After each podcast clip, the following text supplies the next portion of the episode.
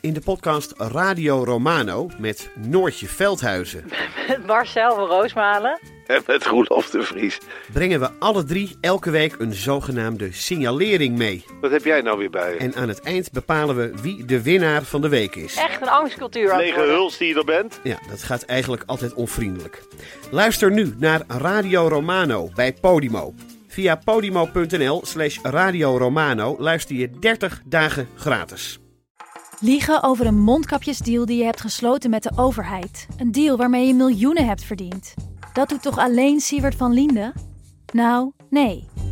Ik ben Felicia Alberding en in de Mondkapjesmiljonairs duik ik met een team van correspondenten in andere schandalen.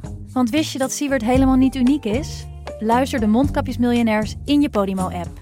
Of ga naar podimo.nl slash mondkapjes. En probeer Podimo 30 dagen. podimo.nl slash mondkapjes. Zelensky zegt, de president van Oekraïne, pas als de Russen uit alle bezette gebieden vertrokken zijn, is wat mij betreft deze oorlog voorbij. Ja, dat is vanuit Zelensky's positie volstrekt begrijpelijk en terecht. Ik vrees alleen eh, dat het niet zo zal gaan. Dit is Betrouwbare Bronnen met Jaap Jansen.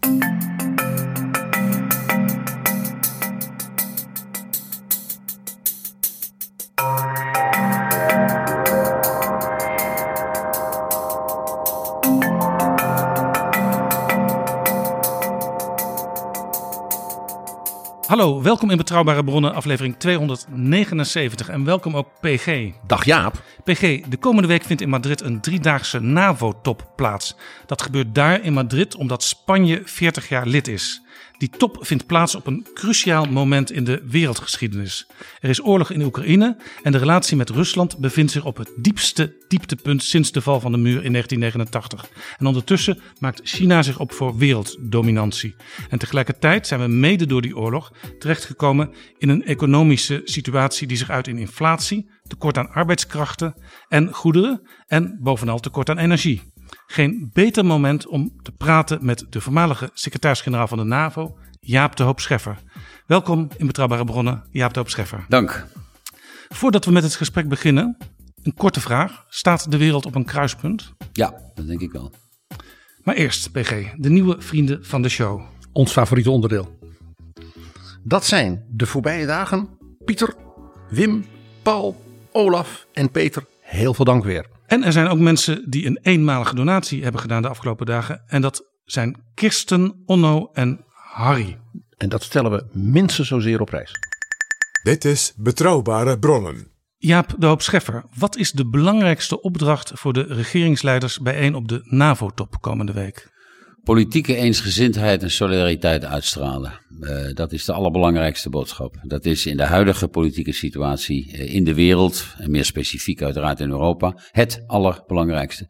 Er mag geen licht zijn eh, in het communiqué en in de uitspraken van de regeringsleiders. En de NAVO moet als één man en vrouw uit die top komen.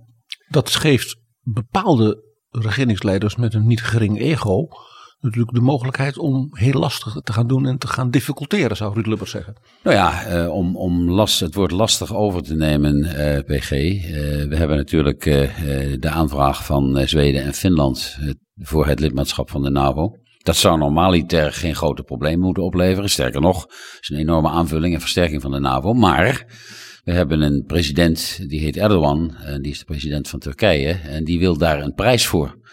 Uh, en die prijs uh, is nog niet in zicht. Uh, en als ik Stoltenberg, de huidige secretaris-generaal Jens Stoltenberg, goed begrijp gisteren, op een bijeenkomst in Brussel, dan twijfelt hij eraan of dat probleem voor de top zal worden opgelost. Nou is dat op zichzelf geen drama, want Zweden en Finland komen er toch bij. Alleen, er moet, er moet stevig onderhandeld worden over de hoogte van de prijs die Erdogan wil.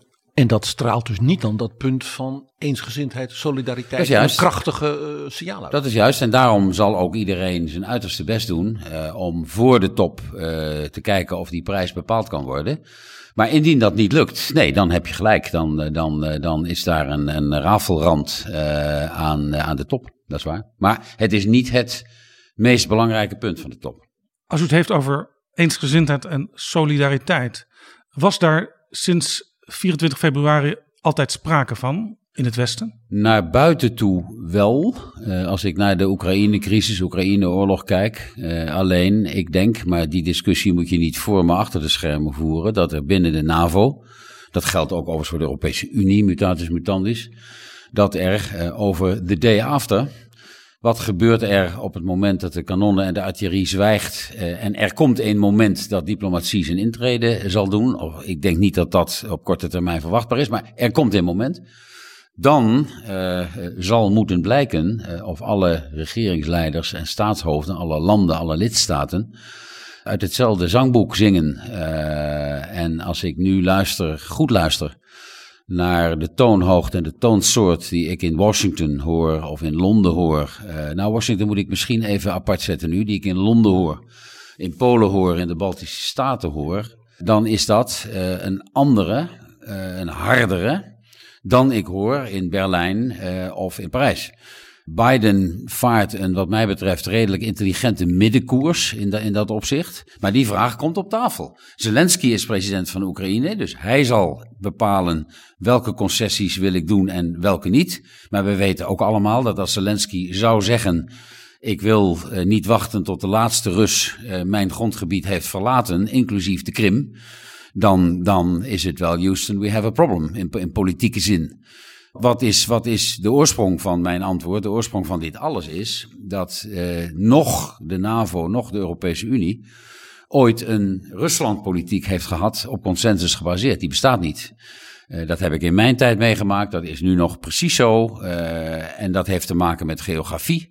Als je in Polen woont, Baltische landen woont, dan is de Russische dreiging heel anders qua perceptie dan wanneer je in Madrid of Rome of in Den Haag of Brussel woont. En als je in Helsinki woont, dan ben je zelfs op een bepaald moment bereid te zeggen: onze eeuwenoude, of in Stockholm, eeuwenoude strategie en eigenlijk onze identiteit ook als land, zijn we bereid deels op te geven omdat wij wel beseffen dat er een soort Ruslandpolitiek zou moeten zijn. Zo is dat. Uh, en het onderstreept ook weer eens de stelling uh, hoe belangrijk geografie in de internationale betrekkingen is. Als Turkije niet zou liggen waar het ligt, op die strategische plaats, die brug naar, naar alle windstreken, om het zo te zeggen ja, dan, dan, dan zou uh, president Erdogan zich niet zo kunnen opstellen als hij nu doet. De Finnen, PG, ik ben het zeer met je eens, de Finnen en de Zweden realiseren zich uh, dat, dat de dreiging zodanig groot is geworden dat zij bescherming zoeken bij de NAVO. En, en volstrekt begrijpelijk. En dat betekent dat je en die geografische, maar ook bijna die cultuurhistorische aspecten die daarmee samenhangen van die landen, die moet je uitdiepen. Daar moet je begrip voor ontwikkelen. Je moet er ook een dialoog met hen over voeren. Zeker, en dat geldt ook. Uh, en die landen zijn natuurlijk al langer lid van de NAVO. Ik constateer dat wij weinig kennis, begrip, achtergrond hebben voor de historie van de landen in Centraal- en Oost-Europa. Die zijn, die zijn lid van de Europese Unie in grote getalen, zijn lid van de NAVO. Uh, wij verbazen ons van tijd tot tijd over hun standpunten, maar we weten eigenlijk niet echt, en ik heb ook niet het idee dat dat in ons geschiedenisonderwijs op de scholen een prominente rol speelt. Wat zijn dat voor landen? Wat is hun historie? Wat is hun achtergrond? Is dat ook waar u over praat met uw studenten? U bent emeritus hoogleraar internationale betrekkingen en diplomatieke praktijk aan Leiden University College. Is dit een ding waar u het met uw studenten over heeft? Absoluut. Ik ben ook nog, ik ben ook nog gast uh, op de Groningse faculteit in Leeuwarden, waar een University College is, waar ik gisteren een gastoptreden heb verzorgd. En daar heb ik onder andere deze boodschap gebracht, maar ook een, een misschien nog belangrijker boodschap, die ook eigenlijk deze hele podcast zou moeten beheersen. En dat is dat wij mentaal en dus politiek helemaal niet toe zijn en hebben doorgeredeneerd een wereld met twee supermachten. Wij zijn allemaal opgegroeid, ook zoals we hier rond deze tafel in Den Haag zitten, met de supermacht. De hypermacht leek het na 89 korte tijd Verenigde Staten van Noord-Amerika. Ze zijn een supermacht, ze blijven een supermacht, ze blijven onze uiteindelijke eh, veiligheidsgarantiegever. Maar, maar, kijk even naar de, eh, de bijeenkomst die wordt gehouden onder leiding van China van de BRICS, dus met de Brazilianen, met, Indi met India, met Zuid-Afrika. Wij maken, wij, en wij zeg ik dan het Westen, wij zijn zo gewend de diensten uit te maken, eeuwenlang en ook decennia lang, als ik naar mijn leven terugkijk, dat, dat wij erg moeten wennen aan het feit dat wij de dienst niet meer uitmaken. Wij denken niet in dat soort termen. Wij denken niet in dat soort termen. En dat zullen wij wel moeten leren. Uh, want uh, zodra de Chinezen tegen mij zeggen. Maakt u zich zorgen over 1 miljoen Oeigoeren, meneer de Hoopscheffer? Dat kan wel zijn, maar ons mensenrechtenmodel is verre superieur aan dat, aan dat van jullie. Punt. Einde discussie. Dat wij in Europa te weinig letten op wat er in China gebeurt en wat China van plan is, is ook het verwijt wat we de laatste jaren krijgen uit de Verenigde Staten. Ja, maar de, de, de opdracht voor ons Europeanen is om in deze multipolaire wereld met twee supermachten uh, om uh, onze eigen positie te bepalen. En daar kan natuurlijk nooit sprake zijn van wat de Engelsen zo mooi noemen equidistance, een gelijke afstandpolitiek tot de Amerikanen enerzijds, China anderzijds. Dat, dat kan absoluut niet. Amerikanen zijn onze grote bondgenoten en moeten dat wat mij betreft tot in lengte van Maar de Amerikanen willen het liefst dat wij gelijk maar, optrekken. Juist. En de Amerikanen, er zijn Republikeinen en Democraten zijn het over weinig onderwerpen eens, zoals we weten. Dat land is broken, dat is kapot. Maar Democraten en Republikeinen zijn het op het terrein van het China-beleid grotendeels eens. En Bidens China-politiek is met kleine wijzigingen, uiteraard, kleine wijzigingen, een voortzetting van Trump. En mijn zorg is dat de Amerikanen wel eens, zeker als er in 2025 een Trump of een Trump-kloon wordt geïnaugureerd in het Witte Huis, verre van uitgesloten, dat de Amerikanen dan op de ontkoppelingskoers gaan, op de decoupling handelspolitiek, politiek, cultureel, tech, niet uh, het, het, splinternet en niet het, en niet het internet, een volledige decoupling. En dat is denk ik niet in het belang van Europa. En wij moeten ja, samen met de Amerikanen optrekken. Chinezen zullen proberen een wicht te drijven in die transatlantische relatie. Dat mag ze niet lukken. Maar Europa heeft een eigen verantwoordelijkheid en heeft wat mij betreft een eigen positie te bepalen in die multipolaire, de twee supermachten gedomineerde wereld. Het moet dus een van die polen zijn in dat multipolaire gebied. Absoluut. En, en daarvoor moet je als Europa uh, opgroeien uh, in politieke zin en in militaire zin. Je moet, we zijn een financiële-economische reus. China is echt bezorgd in zijn bondgenootschap met Rusland dat het tot Europese Unie sancties zou kunnen komen. Daar is China redelijk bezorgd over. Uh, maar we zijn een politieke adolescent. En die adolescent moet opgroeien, de puber moet opgroeien. En militair zijn we een dwerg. Ja. Uh, en en, en ja, dat, dat is deel van het Europese groeiproces. Uh, en en dat, dat is op zichzelf al heel gecompliceerd, gezien het aantal landen wat er al in de Europese Unie zit en wat er uh, de ambitie heeft om erbij te komen.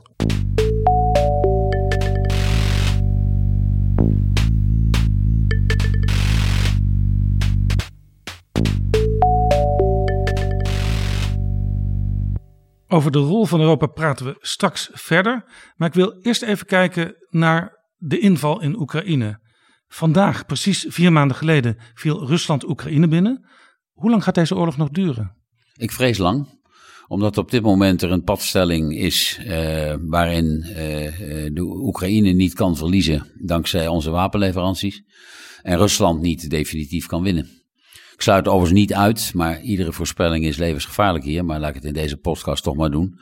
Dat Poetin op een bepaald moment tijd nodig heeft voor het hergroeperen eh, en, en, en eh, herorganiseren van zijn krijgsmacht. Dat hij, zodra hij in Donbass uh, zoveel gebied heeft gekregen dat hij kan zeggen: Kijk, ik, ik ben nu de heerser, ik ben de meester. Dat hij een, een, een, een staakt het vuren onderhandelingsaanbod zal doen. in zijn optiek alleen om de rest van zijn ambities op een later moment te kunnen bevredigen. Dus dat is dan een, een voorlopig einde van de oorlog. Uh, maar ik maar zie geen echt einde. einde. nee, geen echt einde. Maar Zelensky zegt, de president van Oekraïne, pas als de Russen uit alle bezette gebieden vertrokken zijn, is wat mij betreft deze oorlog voorbij. Ja, dat is vanuit Zelensky's positie volstrekt begrijpelijk en terecht. Ik vrees alleen uh, dat het niet zo zal gaan. Komt er een moment dat wij, NAVO-landen, Europese Unie-landen, toch langzamerhand aan Zelensky duidelijk moeten maken. Wees nou maar tevreden met de situatie zoals die nu ontstaan is, want beter wordt het niet. Ja, die, die vraag ziet, ziet op datgene wat we al, al bespraken, waarvan ik zei dat moet je niet publiek bediscussiëren, maar moet je achter de schermen doen.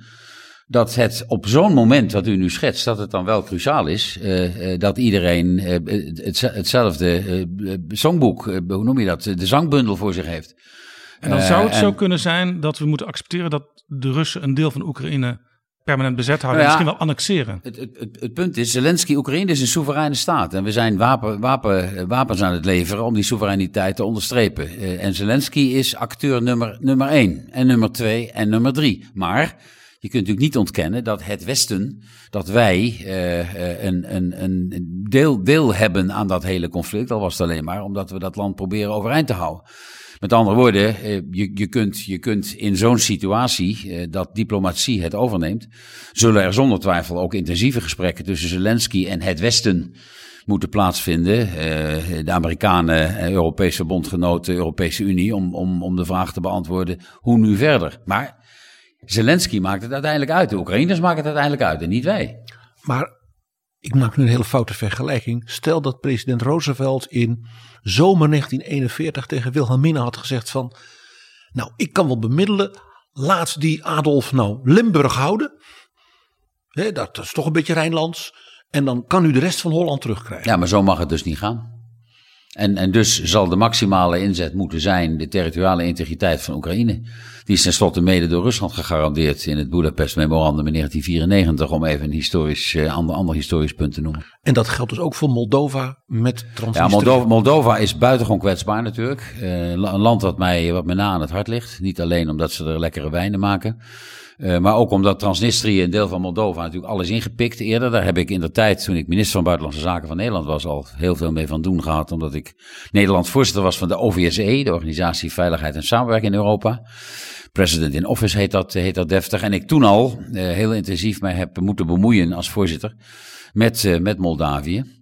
Uh, het is ook niet voor niks dat, dat niet alleen Oekraïne, maar ook Moldavië uh, vandaag waarschijnlijk het kandidaatlidmaatschap van de Europese Unie krijgt aangeboden. Ja, dat, wordt historisch dat onderschat. Drie weken geleden ondenkbaar geweest. Ja, dat wordt, wordt historisch onderschat. Bij alle begrijpelijke focus natuurlijk op Kiev is die stap met Moldavië vanuit Europa bijna historisch nog sensationeel. Absoluut. En, en staat bovendien prominent met stip op het menu van Poetin. Nadat u minister van Buitenlandse Zaken was, werd u secretaris-generaal van de NAVO. U kreeg toen elke dag briefings over de ontwikkeling van de Russische krijgsmacht. Ja. Nu u deze oorlog ziet, is het Russische leger zwakker dan u dacht? Ja, ik had eerlijk gezegd gedacht, met, en velen denk ik met mij, dat uh, Oekraïne, en daar we moeten ongelooflijk respect hebben voor wat die Oekraïnse krijgsmacht presteert, want dat is bovenmenselijk, bovenmenselijk. En je zult dat maar moeten doen, terwijl massaal vrouwen worden verkracht, oorlogsmisdaden worden begaan. Uh, er, er uh, in de tellingen die ik lees en zie, honderden Oekraïnse militairen per dag sneuvelen in Donbass op dit moment.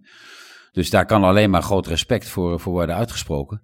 Ik, ik denk, eh, althans dat laat ik mij door militaire experts vertellen, dat, dat Poetin een cruciale fout heeft gemaakt door een meerfrontenoorlog te beginnen in Oekraïne. Eh, niet, niet alleen de Donbass, maar ook Kiev. En daar zijn Waterloo heeft gevonden, eh, gelukkig zijn Waterloo heeft gevonden, zeg ik. En zich bij Kiev heeft moeten terugtrekken. Maar nogmaals, PG zei net terecht, uh, we dienen ons voor te bereiden op, op, op een lange oorlog. Poetin, zoals ik hem heb leren kennen, en hij zal niet veranderd zijn sindsdien, is wat mij betreft een rationele, een rationele president. Alleen zijn rationaliteit wordt bepaald door zijn denkwereld. En die denkwereld is: ik wil mijn rijk terug. Dus ja, hij is rationeel. Het is geen gek, het is geen madman, het is geen dwaas. Nee, hij is rationeel. En in die rationaliteit denk ik gevaarlijker uh, uh, dan velen denken. Want zijn die box, dat, die doos waarin zijn wereldbeeld zit en waarop zijn ratio, rationaliteit is gebaseerd, uh, die, die vraagt om: ik wil, mijn, ik wil mijn rijk terug. En als dat niet gebeurt en als hij in een, in een, in een hoek, zich in een hoek gebokst voelt, ja, dan is het een, een, een, een president die wel eens hele rare beslissingen zou kunnen nemen. Hoe rationeel is het om te zeggen: ik spiegel mij aan Peter de Grote? Nou ja, binnen, binnen, zijn, binnen zijn wereldbeeld is dat, is dat zeer begrijpelijk. Zeer begrijpelijk. Uh, Wat hij, zegt hij dat maakt eigenlijk een optelsom van het Tsarenrijk. Hè? Eh, Peter, Peter de Grote. En, en, en mag het er ook even bij? Ja, de Sovjet-Unie was toch ook een soort rijk. Daar ben ik tenslotte in geboren en opgegroeid. Ik ben als een KGB-officier getraind. En mijn wereld donderde in elkaar letterlijk toen de muur viel in 89. En ik als jong Poetintje in, in Dresden zat. Hij zat in Duitsland en de bevolking van Dresden kwam letterlijk Juist. Ja, naar dat kantoor. Juist. Want die zeiden, wij willen onze Ja. dossiers zien. Het en die in- willen we, want, want jullie hebben ons als Exact. KGB, als bazen van de Stasi, Juist. zo was het. verschrikkelijk En dat zit tussen de oren. En je moet, als je de internationale betrekking wil begrijpen, zeg ik ook altijd tegen mijn studenten, moet je de personal narrative, het persoonlijk verhaal van die leider trachten te doorgronden. Het was overigens in, in Dresden, in PG, was het nog interessanter. De eerste dag liepen de Duitsers, eh, de Oost-Duitsers daar eh, langs het KGB-kantoor onder de uitroep, Wir sind das Volk. De tweede dag lag de klemtoon anders. Wir sind das Volk. Dat heeft Egbert Jacobs, de oud-Nederlands ambassadeur in, in Oost-Berlijn, heeft dat prachtig beschreven in zijn, in, zijn boek. En, en, en, en Poetin moet toen gedacht hebben, hier stort mijn totale wereld in elkaar. Wat, wat, moet er van, wat moet er van mij worden? Tot op de dag van vandaag is dat wat hem motiveert. En toen hij dus die studentjes in die tentjes met die EU-vlaggen in Kiev, Juist. in Tbilisi, juist. in Moldova, Ja. dat zag, dat is voor hem dus een bijna een emotioneel nachtmerrieachtig Ja, die. Terwijl wij denken dat is leuk. Nee, dat nee, nee, dat die ludiek. Noem maar Kyrgyzstan, Kyrgyzstan maar bij. eh, in, in Centraal-Azië. Gebied van de wereld wat wij überhaupt niet kennen. Waar we, wat, ons, wat ons niet interesseert. Volstrekt en onrechte. Maar dat is voor een andere podcast. Eh, zo, zo zit die man in elkaar. En, en, en dit, dit is wat hem drijft. This is what makes the man tick. Eh, Mevrouw Freiberga, u kent haar. Een dijk van een vrouw. Ja, de president van Letland. Ik heb een keer uren met haar mogen praten. Ja. Mogen praten. Nou, dat is een stevige. Nou, en die zei, ik sprak met president George W. Bush. En toen zei ik, ik weet u heeft met Poetin gepraat, indringend, ik ook. U zei, de man heeft wel een ziel. Dat is een echte Rus. Toen zei ik, ik heb toen tegen president Bush gezegd, Mr. President, u heeft gelijk. U zag een Russische ziel. Weet u wat ik zag? Als meisje uit Letland dat moest vluchten met haar ouders. KGB, KGB, KGB. Zo is het. Zij was degene die in anekdotische zin, maar toch wel aardig in dezelfde, in dezelfde eh, trend. Dat is mevrouw Freiberga, die een NAVO-top eh hostte. Hoe zeg je dat? Die gastvrouw was van een NAVO-top. Eh, Chirac vierde zijn, toenmalige Frans president, die was jarig. En die wilde die verjaardag samen met zijn vriend Poetin vieren in Riga. En mevrouw Freiberga zei, oh dat kan, aan de vooravond van de top. Oh dat kan, zei ze, dat kan. Maar jullie melden je alle twee eerst op het paleis. Ik ben, Bij hier, mij. ik ben hier president, je meldt je eerst bij mij. Dat gebeurde niet. Nee, Die staats, neging- zij was dus echt die staatshoofd van het Die onafhankelijke nee ging niet Letland. door. En de volgende morgen kwamen al die regeringsleiders kwamen daar aan. En toen had ze een grote slagroomtaart voor Chirac. Ik heb begrepen dat u jarig bent, eh, meneer de president. En daar stond ze met een taart stond ze in de handen die ze aan. Prachtig, prachtig beeld. Die, zij, zij, zij had wat mij betreft eh, eh, secretaris van de generaal van de NAVO kunnen en moeten worden. Ja, U had het straks over landen die in toon van elkaar eh, verschilden de afgelopen maanden als het ging over hoe moeten wij reageren op deze oorlog. Eh, Er zijn ook landen en, en, en regeringsleiders die zelf eh, zwabberden. Bijvoorbeeld Joe Biden heeft een keer gezegd, Poetin die moet voor het internationaal hof Ja. in Den Haag eh, worden gedaagd. Heeft hij later gezegd, nou zo heb ik het niet precies bedoeld. Duitsland had een zeer sterke, de, Scholz had een zeer sterke reden in de Bondsdag. Eh, maar later werd het ook wat minder duidelijk wat hij nou precies wilde. Mark Rutte, die was heel erg afhoudend over lidmaatschap van Oekraïne van de Europese Unie. Inmiddels is hij voorstander geworden. Zelensky sprak hem in de Tweede Kamer zelfs tamelijk persoonlijk toe. Mark, jij kent de waarheid. Jij weet hoe het is. Nou, als je dat zegt, oei. U heeft ook zo'n moment meegemaakt. U had het net over de verjaardag van Chirac. Maar u was jarig ja zo is het. op de top van. Boekarest in 2008. Ja. eh, waarop gesproken werd over een mogelijk toekomstige lidmaatschap van Oekraïne van de NAVO. En waar mevrouw Merkel onlangs in haar eh, verhaal Ja. in de Berliner Ensemble, haar eerste grote gesprek na haar vertrek, zo gedetailleerd en uitgebreid op inging. Dus ja, de toenjarige Jaap de Hoop Scheffer. Ja, die was niet blij. Eh, ik was niet, was niet blij op die top. En, en er, ligt een, directe verbinding, die jullie terecht aangeven, met die beslissing over Oekraïne en Moldavië nu. Daar moet, moet je zo op terugkomen. Dat was een fout. Ik heb dat overigens eh, publiek al een jaar of vier geleden tegen Nieuwsuur gezegd hier in Nederland. Alleen, dat was, dat was het grootste politieke gevecht in mijn bijna zes jaar eh, s- eh, SG-schap van de, van de NAVO. Omdat Bush tegen het advies van zijn naaste adviseurs in, Condoleezza Rice, Sec- Secretary of State, Bob Gates, Secretary of Defense, Stephen Hadley, National Security Advisor. Alle drie zeiden ze, dat moeten wij niet doen. Dat hadden ze u ook gezegd in Dat Washington hadden ze ter mij aan de vooravond van mijn bezoek aan Bush gezegd. Maar ze zeiden daar toen bij, we weten niet wat de commander-in-chief eh, je gaat vertellen morgenochtend. Dan zie je dus het Amerikaanse systeem, wat ons vreemd is. Dan kom je in het Oval Office en dan zitten ze dus op die sofa, op die bank. En dan zeggen ze niks. Wie daar wel bij zat, was Dick Cheney, de vicepresident. En die had, en Bush, overigens, eh, la- laat ik dat nog, ook, ook nog eens een keer herhalen, bepaald geen dom hoor, zoals hij hier in, in West-Europa vaak wordt afgeschilderd. Absoluut niet. Maar Bush liet zich altijd mondeling brieven. Ik had altijd, moet ik eerlijk toegeven, een papiertje bij me. Je moet die en die punten moet je maken. Een klein, klein kaartje. Hij had nooit iets. Liet zich vlak van tevoren liet hij zich brieven. Uh, en dan werkte hij zijn punten af, uh, zeer consistent. Nou ja, hij werkte toen, die ochtend, ook dat punt af. En zei, we gaan volle kracht vooruit. Richting Membership Action Plan was het lidmaatschap, maar dat woord membership, dat was natuurlijk het cruciale woord. Nou en daar ontstond op die top een gigantisch gevecht tussen Merkel en Sarkozy enerzijds. Uh, en anderzijds Bush, gesteund uiteraard door de Centraal-Europese landen, door Polen. Uh, Radek Sikorski was minister van Buitenlandse Zaken. Toch ook een van de meer forse uh, acteurs in dat, in dat spel. En die was ook getrouwd met Anne Applebaum. Die dus. was getrouwd met Anne Applebaum. Dus wat dat betreft... ik, ik, hoor u wel eens zeggen, als NAVO-secretaris-generaal ben je meer secretaris dan nou, generaal. toen wel, toen wel. je bent secretaris-generaal. ik, ik heb het wel eens in een andere vergelijking getrokken. je hebt het beroemde Engelse spreekwoord, als olifanten vechten wordt het gras vertrapt. Ik was het gras. Uh, op het moment dat Merkel uh, en, en, en Sarkozy, maar met name Merkel, die leiden, zo'n enorm politiek gevecht voert. Ik had iedereen de zaal uit moeten sturen. Er waren alleen nog die regeringsleiders plus één waren over. En ik hoor Merkel op een gegeven moment roepen tegen de Baltische landen, die natuurlijk bovenop haar gingen zitten in figuurlijke zin. Sie kritiseren Duitsland, ich bin Duitsland, ich bin Duitsland. Uh, dat, dat, dat, soort, dat soort discussies gingen daar in die, in die zaal. Dit is eigenlijk precies het beeld wat, wat mensen als Merkel in het openbaar willen voorkomen. Dat, dat sterke nou ja, Duitsland. Merkel, Merkel voerde het gevecht. En mijn verbazing tot op de dag van vandaag is dat ondanks dat gevecht er dus die zinsnede uitkwam. They will become NATO members. They, Oekraïne en Georgië, zullen NAVO-lid worden. Compromis was natuurlijk Sint-Jutemus. When pigs fly, zoals de Engelsen zo mooi zeggen. Sint-Jutemus, daar zetten we geen tijdstip bij. Maar desalniettemin. En Poetin, heb ik ook vaak eerder gezegd. Poetin die ik de volgende morgen sprak. Onder acht ogen, dus met, met echt, echt, met, met, heel, met heel weinig mensen. Die, die zei toen onmiddellijk tegen mij van, uh, u heeft toch niet de illusie, meneer de secretaris-generaal, dat dit ooit zal gebeuren.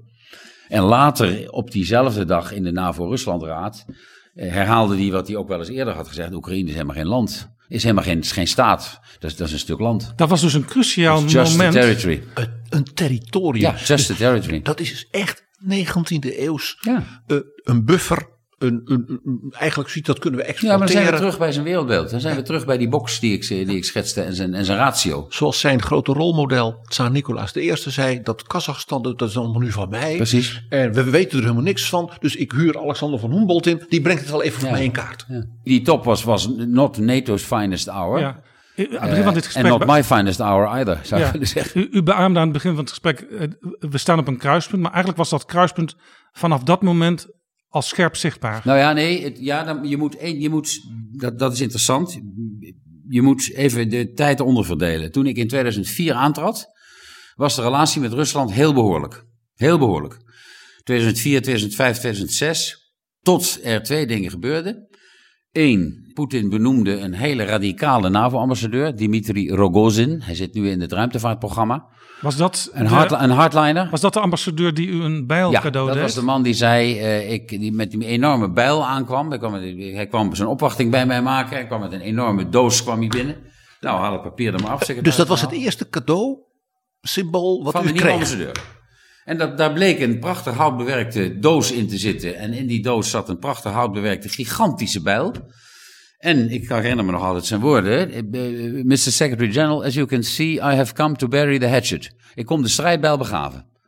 Nou, die, die enorme bijl, die, die, is nu in Brussel. Mijn vrouw zei, die, ik wil die bijl niet in ons huis in, in Den Haag hebben. Dus laat dat, ding, laat dat ding maar hier. Dat was voor mij een signaal. En toen kwam Poetin 2007 München. De Sicherheidsconferentie, de Veiligheidsconferentie in München, waar die, waar die eigenlijk voor het eerst zei, het kan zo niet verder. Nou, dan komt 2008, die ongelukkige NAVO-top. Poetin had overigens ieder communiqué aangegrepen. Augustus 2008 invasie in Georgië, 2014 Krim. Dus je kunt niet zeggen dat er een historisch rechte lijn loopt van het begin van uh, deze eeuw naar waar we nu zijn. Er, er, zit ergens, bij Poetin zit er ook een, een breukpunt. Uh, want de jaren, nogmaals, tussen 2004 en februari 2007... Ik heb zelfs in gesprek met Poetin wel eens aan hem gevraagd, tongue in cheek zoals de Engelsen zeggen, maar meneer president, kunt u zich voorstellen dat Rusland ooit lid van de NAVO wordt? En toen gaf hij eveneens tongue in cheek het antwoord, nou, kan ik me wel voorstellen, maar dan uh, op zijn Frans. Alleen politiek en uiteraard niet militair.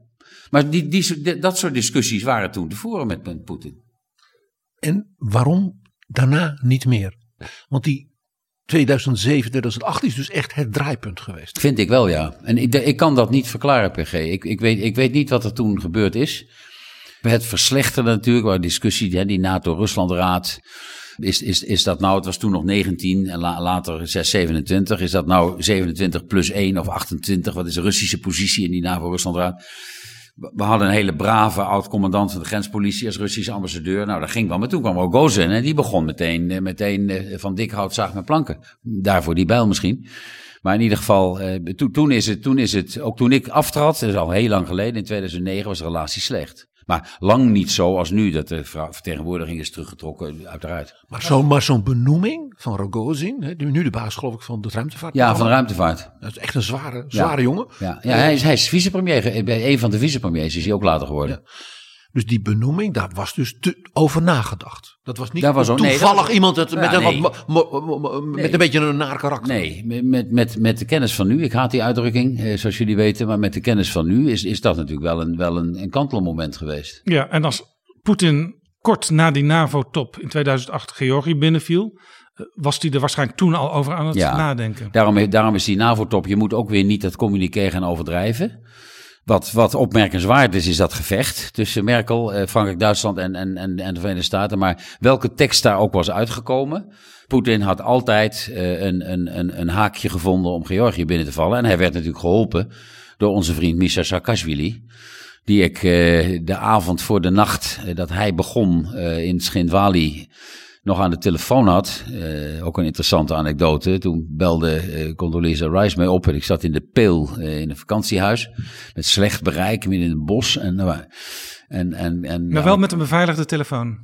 ik had voor het eerst had ik een, een, een crypto mobiele telefoon. Die het, waarvan ik, ik ben niet erg technisch, waarvan ik niet precies wist hoe ik ermee moest omgaan. Maar in ieder geval, het verzoek van de Amerikanen kwam. Kun jij met Misha Saakashvili bellen, want die gaat misschien domme dingen doen. En ik zie mij daar dus nog, een prachtig huis midden in het bos wat, wat, wij, wat wij huurden in Brabant. Ik zie mij daar nog staan door dat bos lopend om voor het beste bereik. Met aan de andere kant eh, de president van Georgië.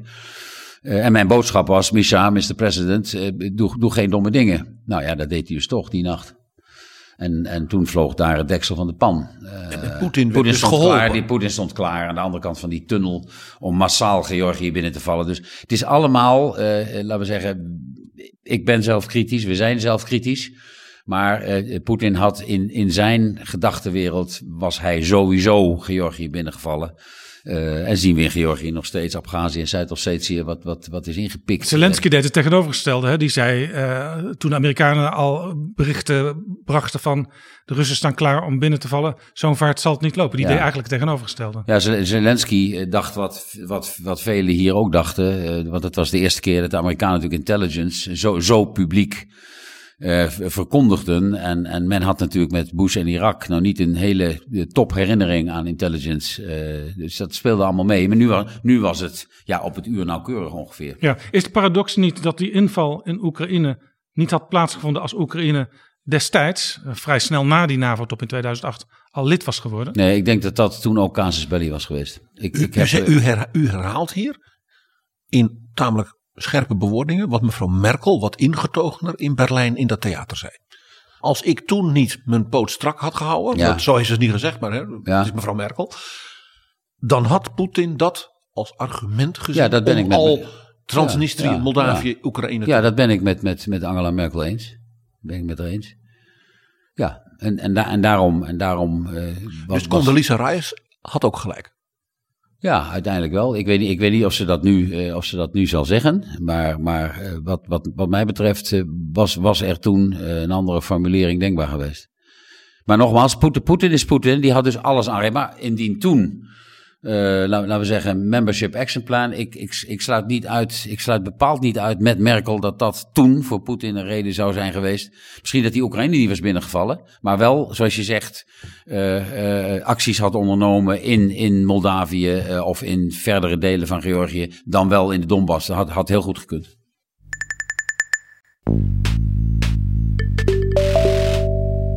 Dit is Betrouwbare Bronnen, een podcast met Betrouwbare bronnen. Ivo Daalder, de oud-ambassadeur van de Verenigde Staten bij de NAVO, die zegt deze dagen: zodra die oorlog voorbij is, moet Oekraïne lid worden van de NAVO. Is dat een verstandige opmerking? Ja, ik, weet, ik, ik, ik eh, heb Ivo Daalder zeer hoog. Uh, ik, ik zie niet gebeuren dat uh, zolang Poetin uh, aan het roer staat in Moskou. En zolang terecht Rusland een paria-staat dient te zijn. Dat, dat dan binnen de NAVO consensus, ooit consensus zal bestaan. Moet ik wel erbij denken. Je, kunt het wel zeggen. Maar het is een consensuele beslissing. Die consensus was er in 2008 niet die is er nu ook niet. En die is er wat mij betreft denk ik volgend jaar of over een aantal jaren ook niet. Want, want teruggrijpend op wat ik eerder zei, er is geen consistent, consensueel Ruslandbeleid in de NAVO en ook niet in de Europese Unie. Maar is de les niet van alles wat er nu gebeurd is dat wat je ook doet, welke positie je ook inneemt als Westen, Poetin gaat zijn eigen gang. En dan kun je maar beter zo'n land optimaal beschermen. Ja, maar dan moet je de vraag beantwoorden en dan moet de Amerikaanse president de vraag beantwoorden. Je hoort by, by the way Biden ook niet over NAVO-lidmaatschap van Oekraïne. Hoor je hem niet over.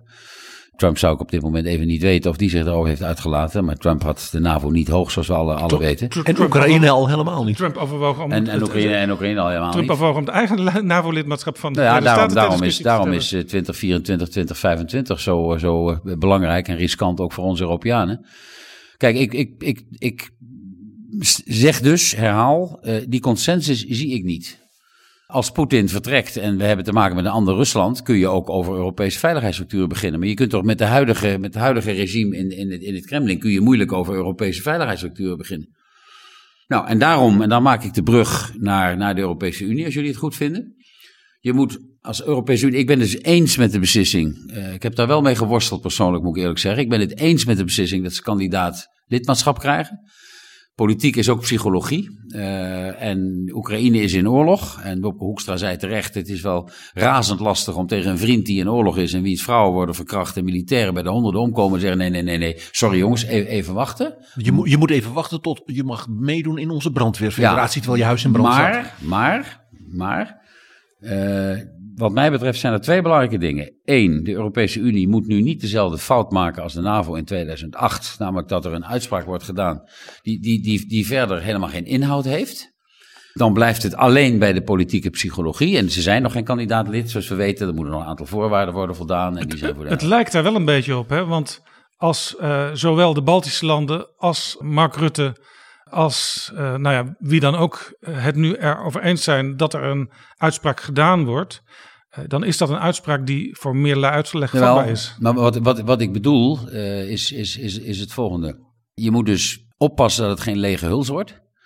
Je moet je realiseren dat een Europese Unie met Oekraïne op termijn en met Moldavië, en daar zal het niet ophouden, een totaal andere Europese Unie is dan de Europese Unie die we nu hebben. Die EU die we nu hebben kan absoluut niet verder op de huidige voet. En dan heb ik het nog niet eens over die Balkanlanden die al zo lang wachten. Ik denk aan Albanië, ik denk aan Noord-Macedonië. De Bulgaren nu weer dwars liggen. Bedoelt u dat we eerst het vetorecht moeten afschaffen voordat ik bedoel we dat als je, als je deze uitspraken doet, en die steun ik, die uitspraken, dat je je wel moet realiseren dat dit het begin is van een traject een uiterst moeizaam traject naar een, naar een, wat mij betreft, een fundamental reappraisal, om een, om een uh, kreet uit de geschiedenis te gebruiken. Een fundamentele herziening van wat de Europese Unie is, hoe we met elkaar omgaan, hoe we, hoe we besluitvorming plegen. Je kunt niet de Oekraïne een lidmaatschap in het vooruitzicht stellen. Uh, en dan denken dat het gemeenschappelijk landbouwbeleid overeind kan blijven. Laat, je kunt niet laat staan Moldavië, wat, wat, economisch nog veel minder ontwikkeld is, is dan Oekraïne. Denk even aan de regionale fondsen en aan het regionaal beleid. De, je, je kunt niet, uh, je, je zegt dat recht, je, je kunt niet uh, op het punt van buitenlands beleid verder gaan met, met unanimiteit bij besluitvorming. dat betekent dus verdragswijziging en dat betekent dus een heel lang proces. En ik, ik, ik zeg hierbij, ik steun die beslissing, maar weet wel waar we aan beginnen. Uh, en dat is een fundamenteel proces. Daar komt Macrons idee om, om de hoek kijken. Hoe, hoe moet je dat in, in, in het interim doen? Want het zal, het zal jaren, waarschijnlijk tientallen jaren duren voordat je kunt praten. Oekraïne is vol lid van de, van de Europese Unie. Wat is dat dan voor Europese Unie? Kortom, het is een heel uh, verdragend besluit wat, wat vandaag in de, of gisteren in de Kamer is bediscussieerd. Ik steun het uitgangspunt. Ik steun Rutte en Hoekstra dat ze deze positie hebben genomen. Het is overigens ook een aardig lesje in realisme. Want toen ik het bezoek aan Kiev zag van Scholz en Macron uh, en, en, en, en Draghi. Draghi, en met name Scholz en Macron, toen dacht ik, als Duitsland en Frankrijk zeggen, we gaan dit zo doen, dan moet je wel van hele goede huizen komen in de Europese Unie. Zegt, nou, we dachten toch nog even niet. Rob de Wijk die was deze week op de radio en die zei, en hij zei er nota bene bij, uh, Jaap en ik zijn het meestal met elkaar eens. Hij zei, Oekraïne moet als de sodemieter lid worden van de EU. Ja, nou daar, daar ben ik het dan uh, niet met Rob de Wijk eens, omdat ik absoluut niet zie hoe dat zou moeten. Hoe, hoe word je als de sodemieter, ik, ik herhaal zijn woorden met, met uh, excuus daarvoor, als de, als de, als de hoe, hoe wil je dat doen? Nee, wat betekent dat überhaupt? Nee, ik weet het niet. Ik mag ik, mag niet. maar ga je, dan, ga je dan Albanië en Noord-Macedonië, ga je die, ga je die uh, achter, achterstellen bij, bij, hoe, hoe ga je dat doen? En wat betekent Oekraïne? Nee, enfin, ik, ik, mag ik een concreet voorbeeld geven? Als je zegt, u bent kandidaat. En we gaan met elkaar kijken wat u nog zou moeten doen de komende jaren. Ja. Je kunt ook gewoon heel, mag ik zeggen, bijna à la carte opereren. Eén concreet voorbeeld misschien uit de wereld waar ik vandaan kom. Oekraïne zit nu al in Erasmus. Mhm. Mm -hmm. Dus je zou al die Oekraïnse studenten waarvan de school kapot is. In het mbo en wat dan niet zeggen van. We gaan daar een soort oorlogs-Erasmus op doen. Je kunt misschien elders in Europa. En waarom doen ze niet meteen mee in Horizon?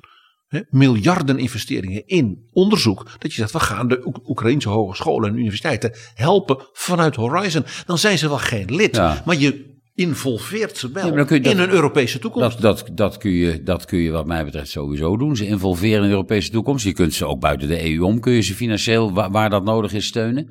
Alleen, alleen de vraag aan mij was een andere. Dat, dat, was, dat was morgen lid worden van de Europese Unie. Dan zie ik, eh, en verwijs ik wederom naar de westelijke Balkan, die niet stabiel is, niet stabiel. Waar je een groot probleem hebt met Kosovo, niet erkend door een aantal EU-lidstaten. Servië. Servië uh, uh, de Bulgaren die nu nog, nog altijd Noord-Macedonië blokkeren. Wij koppelen dan weer Albanië en Noord-Macedonië. Dat vind ik ook niet erg verstandig. kortom, dat, dat is een immens complex aan problematiek. Uh, waar ook weer wat mij betreft de kernvraag overeind blijft. Wat voor Europese Unie willen wij zijn? En dat is een, dat is een vraag, daar zullen wetenschappers zich over moeten buigen. Luc van Middelaar heeft daar in The Economist gezegd van ja, dat kandidaat-lidmaatschap lijkt me niet zo verstandig. Nou, Luc is een, een, een door mij zeer gerespecteerd denker. Hij zit nog altijd in de adviesraad internationale vraagstukken, waar ik na acht jaar mandaat... Uh, ben, ben, ben, ben uitgegaan of heb uitgemoeten, moet ik eerlijk zeggen. Want ik vond het fantastisch om daar werkzaam te zijn. Maar Luc van Middelaar heeft daar ideeën over. Macron heeft daar ideeën over. Dus dit, dit complex van problemen, wat dan getriggerd wordt, geef ik hè, door zo'n opmerking waarop de wijk. Ja, dat, dat zal de EU-agenda gaan domineren, ja, ben ik van overtuigd. Een krachtige Europese Unie kan dus ja. niet, op dit moment niet uitgebreid worden met nee, welk land maar dan denk, ook. denk ook even aan, voor ik het vergeet, denk ook even aan het verdrag van de Europese Unie 42 lid 7. Hè? Een militaire bijstandsverplichting in het verdrag van de Europese Unie. Oekraïne als, ik weet, ik weet ook wel dat dat niet meteen zal worden ingeroepen, maar Oekraïne als EU-lid valt onder de militaire bijstandsverplichting, die steviger is dan artikel 5 van de NAVO, wanneer het lid is van de Europese Unie. Moet je wel over nadenken over dat soort dingen. Dat geldt dus ook voor Letland, dat geldt voor Estland en dat geldt ook zelfs voor Finland, nu het nog geen lid van de NAVO ja, is. ik, ik denk dat wat Finland en Zweden betreft, denk ik, maar dat weet ik niet, maar ik denk dat er hele, achter de schermen hele duidelijke veiligheidsgaranties zijn afgegeven door de Amerikanen. Beschouwen jullie jezelf, terwijl die procedure loopt, maar als NAVO-lid? Dat wordt uiteraard ook uh, naar Poetin gecommuniceerd op een of andere manier. Dus wat dat Ja, en betreft- Poetin zag eh, Finland en Zweden zeer recent ook meedoen met een grote NAVO-oefening in de Oostzee. Klopt, en hij heeft, hij heeft ook gezegd, ja, Finland, Finland en Zweden lid van de NAVO, eh, ik, ik wil alleen geen NAVO-infrastructuur op, op, eh, op Zweeds en Fins grondgebied. Nou willen de Finnen dat sowieso niet. Die hebben genoeg van zichzelf. Voor, ik wou net zeggen, en het zijn twee ultramoderne krijgsmachten. Eh, De Oostzee wordt een binnenzee, de, de Balten, Baltische landen zijn veel makkelijker verdedigbaar. Dus Poe- Poetin heeft wat dat betreft, heeft hij één, meer dan 100.000 Amerikaanse militairen in Europa. Twee, Finland en Zweden bij de NAVO. Drie, uh, een, een, NAVO met forward presence aan zijn, aan zijn oostgrens. Robuuste militaire aanwezigheid. Vier, hij heeft van Oekraïne een natie gemaakt wat, die de Russen haat.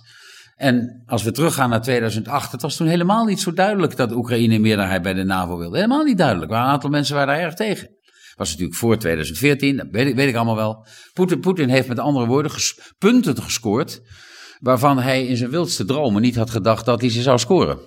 Hij heeft in Oekraïne, Moldova de, en de Caucasus de, de geopolitieke triomf van Potjomkin en Katarina de Grote verspeeld. En nu met Zweden en Finland en de Baltische landen de grote triomf van Peter de Grote geopolitiek. Hij is dus een tsaar die de erfenis van zijn grootste voorgangers heeft verkwanseld. Maar nou kom, nou kom ik weer terug bij Poetin, ratio en zijn wereldbeeld.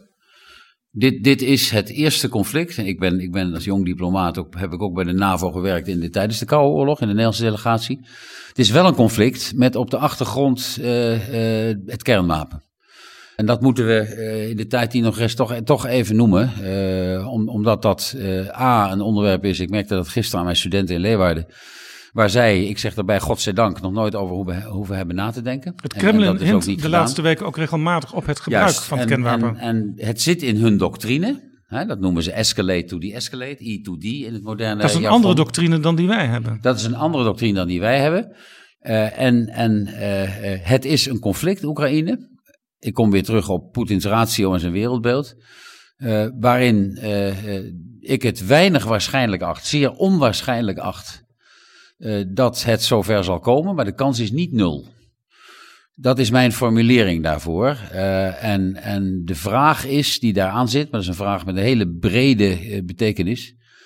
Hoe weerbaar zijn onze democratieën uh, om indien dat verschrikkelijke moment zou aanbreken, te moeten beslissen over onze reactie? De resilience of our democracies. Zijn wij, zijn wij, omdat we dachten dat vrijheid en veiligheid zo automatisch komt in onze democratieën, zijn wij, hebben wij, zoals de Engelsen zo mooi zeggen, self-deterring mechanism. Schrikken wij onszelf af om een brug over te gaan waarvan we dachten, die willen en kunnen we nooit over. Namelijk de brug naar massavernietigingswapens. Interessante vergelijking. Biden, die zich volgens een staf versprak toen hem werd gevraagd, Mr. President, als er chemische wapens worden ingezet, hoe zou u reageren? En Biden zei, we will react in kind. In kind, wij zullen ook met chemische wapens reageren. Zijn staf was er als de hazen bij om te zeggen dat bedoelde de president niet. De president bedoelde we will react proportionately. Wat heel wat anders is. Wat is het verschil? Nou, in kind betekent je gaat ook de brug over naar, naar een massavernietigingswapens. Proportionally betekent wij eh, reageren door de Russische haven in Syrië eh, kapot te bombarderen. Eh, ik, ik, een, een alternatief te zoeken wat voldoende straft maar we gaan, en dan ben ik weer terug bij, bij wat PG net zei. We, we gaan van, van deterrence by punishment, zoals het zo mooi heet. Onze, onze kleine aanwezigheid als een tripwire, als een struikeldraad in de Baltische landen en elders. Gaan wij naar deterrence by denial. We gaan zo, en dat is ook een ander belangrijk punt van de, van de top in NAVO.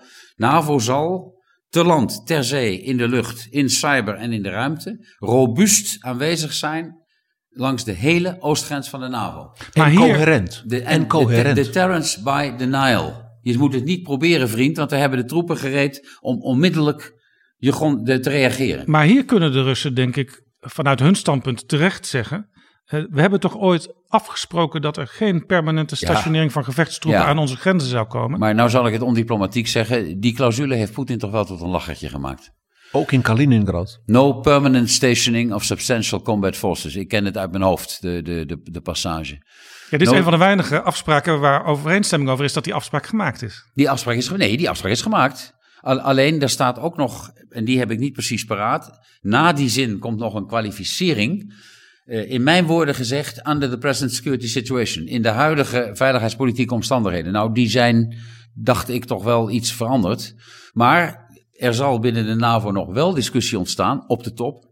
Hoe robuust moet die, moet die aanwezigheid zijn? Moet dat een roterende aanwezigheid zijn? Of moet het een permanente aanwezigheid zijn? Waar komt die fysieke infrastructuur? Want je hebt een immense fysieke infrastructuur nodig. En dan kom ik weer tot het politieke punt. We zijn het eigenlijk in EU en NAVO, NAVO niet eens over Ruslandbeleid. Ja, dan komt, dan komt er ook weer een interessante discussie over. Dus die NAVO-top is wat dat betreft uitzonderlijk boeiend. Dat soort ook infrastructurele beslissingen, inclusief permanent of uh, roterend, hangt natuurlijk af van of je dan zo'n Ruslandpolitiek als bodem daaronder hebt. Ja. Want anders zweeft het. Nou ja, dat, dat, dat maakt die discussie ook tot een, tot een lastige. Net zoals waar wij begonnen, eh, moet de NAVO als NAVO aanwezig zijn in de Zuid- en Oost-Chinese Zee? Of doe je dat, not NATOizing, doe je dat via een van coalition of the, of, the, of the willing and able, zoals dat dan heet?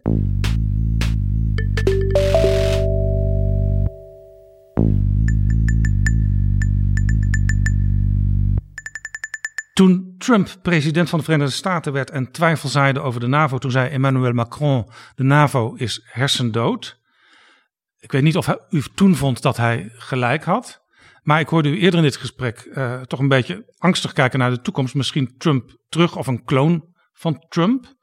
Ja, dan zou die hersendood wel eens, wel eens echt kunnen, kunnen worden. Nou, ik was, ik, was het, ik was en ben het niet eens met, met, eh, met Macron toen hij dat zei, maar dat, dat verbaast niet als oud SG van de NAVO. Uh, ik, ik, vind, ik, vind, ik, ben, ik ben wel bezorgd, ja, over, over de NAVO en Trump of een Trump-kloon. Ik denk alleen tegelijkertijd dat het Amerikaanse congres, zou een president dat willen, uh, heb ik vertrouwen in het congres dat men dat zal blokkeren. Ik zie verre van een meerderheid in de Amerikaanse volksvertegenwoordiging als, als Trump deze, Trump of een Trump-kloon, een nieuwe president, deze richting zou opgaan. Ik zeg wel daarbij dat dit de discussie over Europa, en dan zeg ik niet de Europese Unie, ik zeg Europa, want daar hebben de Britten bij nodig. Europa en defensie, dat dat natuurlijk een relevante discussie is, want we kunnen niet als Europeanen iedere keer dat er ergens een probleem is op de deurbel van het Witte Huis drukken en, en tegen de president zeggen, kunt u ons alstublieft helpen, want we redden het alleen niet. Ja, Europa moet strategisch autonoom worden, ook op defensie. Ja, dat woord, ik hou niet van dat woord. Ik vind dat een, ik, ik hou niet van, Waarom van niet? strategische autonomie. Om de, omdat uh, uh, als je uh, dit. Ik, het gaat even over defensie nu. Hè? Ik heb het niet over, over tech en over geneesmiddelen en dat soort dingen meer. We gaan over, over defensie. Wat is dat eigenlijk?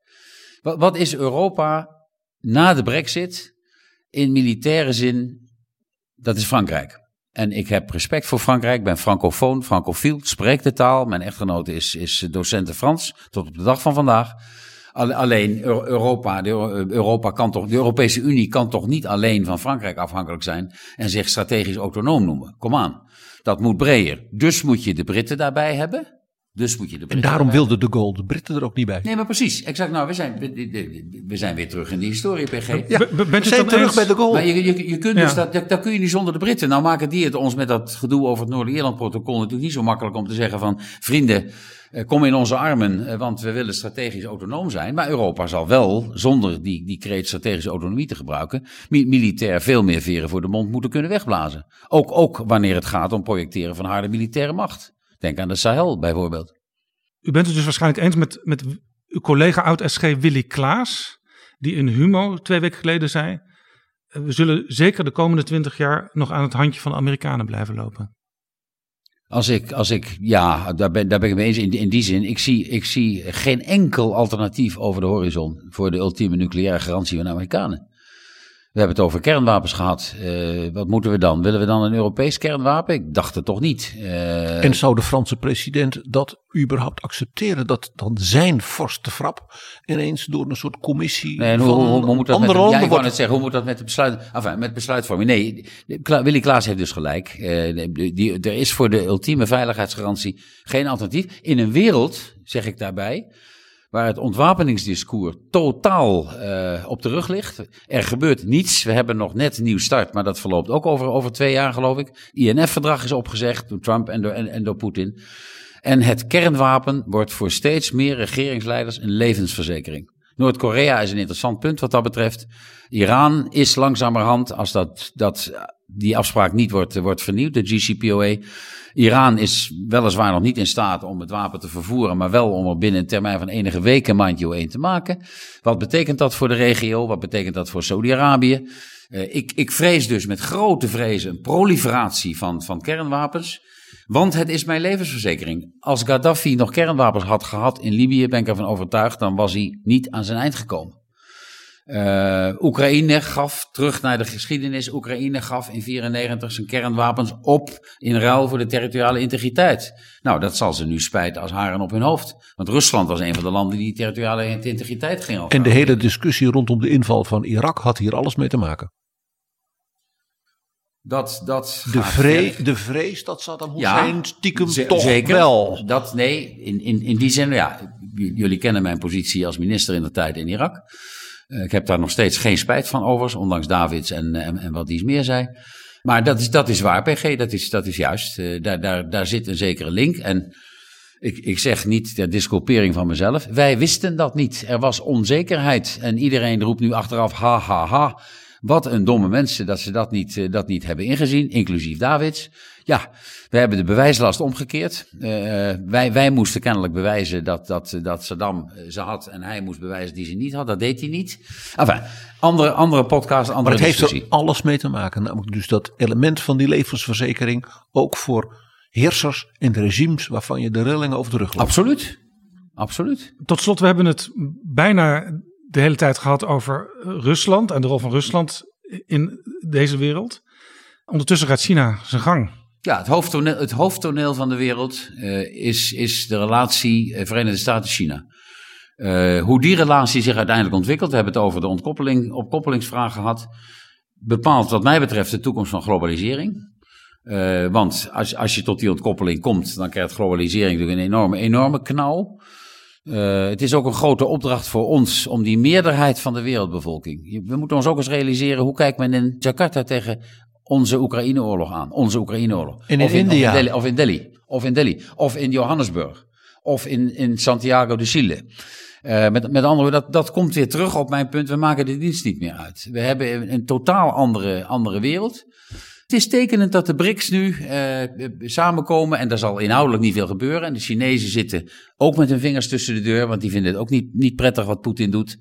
Eh, leveren hem geen wapens, maar zullen hem ook politiek niet laten vallen. Wij moeten echt eh, omschakelen als Europeanen, eh, als, als Westen, en ik definieer het Westen dan uitdrukkelijk met onze Indo-Pacific partners. Eh, wij, wij, wij, wij moeten omdenken. En wij moeten belangrijke vragen beantwoorden. Als hoe beschermen wij onze geschiedenis, onze cultuur, onze waarden? En dat wordt wat lastig in een discussie met de Chinezen over de Oeigoeren. Terwijl we ook nog BMW's en Audi's willen exporteren en maken. En we moeten misschien ook nog eens goed nadenken over de lessen die wij in dat opzicht ook uit wat er gebeurde in Afghanistan. Nou ja, enfin, dat, dat, daar, Dat daar breekt me de mond niet open, PG. Eh, ik, vind, ik vind overigens wat Afghanistan betreft, en dat heeft niets met die aardbeving te maken.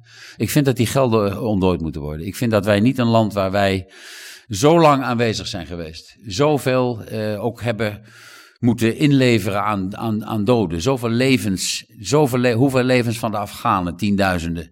Wij hebben geprobeerd dat land op te bouwen.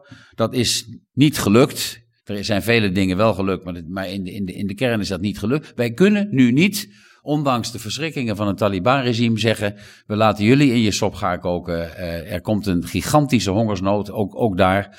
Ik vind, dat- ik vind dat je het moreel niet kunt Hoe verantwoorden. Ik- gruwelijk dat regime ook is, nood breekt wet. ik vind, dat, ik vind van wel. En eh, ik, ik ben wat dat betreft, ik- zoals jullie weten, ik ben niet iemand die permanent met, met een rugzakje loopt waar mijn geweten in zit. Integendeel, ik beschouw mezelf toch als een redelijke realist. Eh, en dus vind ik ook hier dat we moeten, je, je, maakt, je maakt vuile handen. We maken allemaal vuile handen. Iedereen die moet beslissen in de wereld van vandaag en in de wereld van gisteren en van morgen, die maakt vuile handen.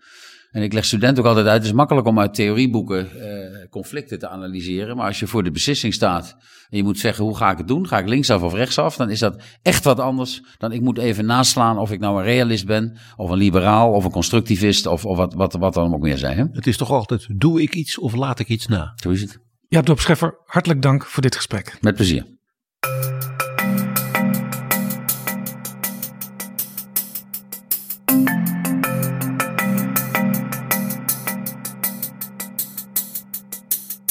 Zo, dit was Betrouwbare Bronnen, aflevering 279. Deze aflevering is mede mogelijk gemaakt door de vrienden van de show. Luisteraars die met een donatie ervoor zorgen dat we nog veel meer Betrouwbare Bronnen-episodes kunnen afleveren. Wil jij ons ook ondersteunen? Ga dan naar vriendvandeshow.nl/slash bb. En heb je een bedrijf of een organisatie en heb je belangstelling voor advertenties in Betrouwbare Bronnen? Of misschien sponsoring? Schrijf dan een mailtje aan adverteren apenstaart dagennacht.nl. Tot volgende keer. Betrouwbare bronnen wordt gemaakt door Jaap Jansen in samenwerking met dag en nacht.nl.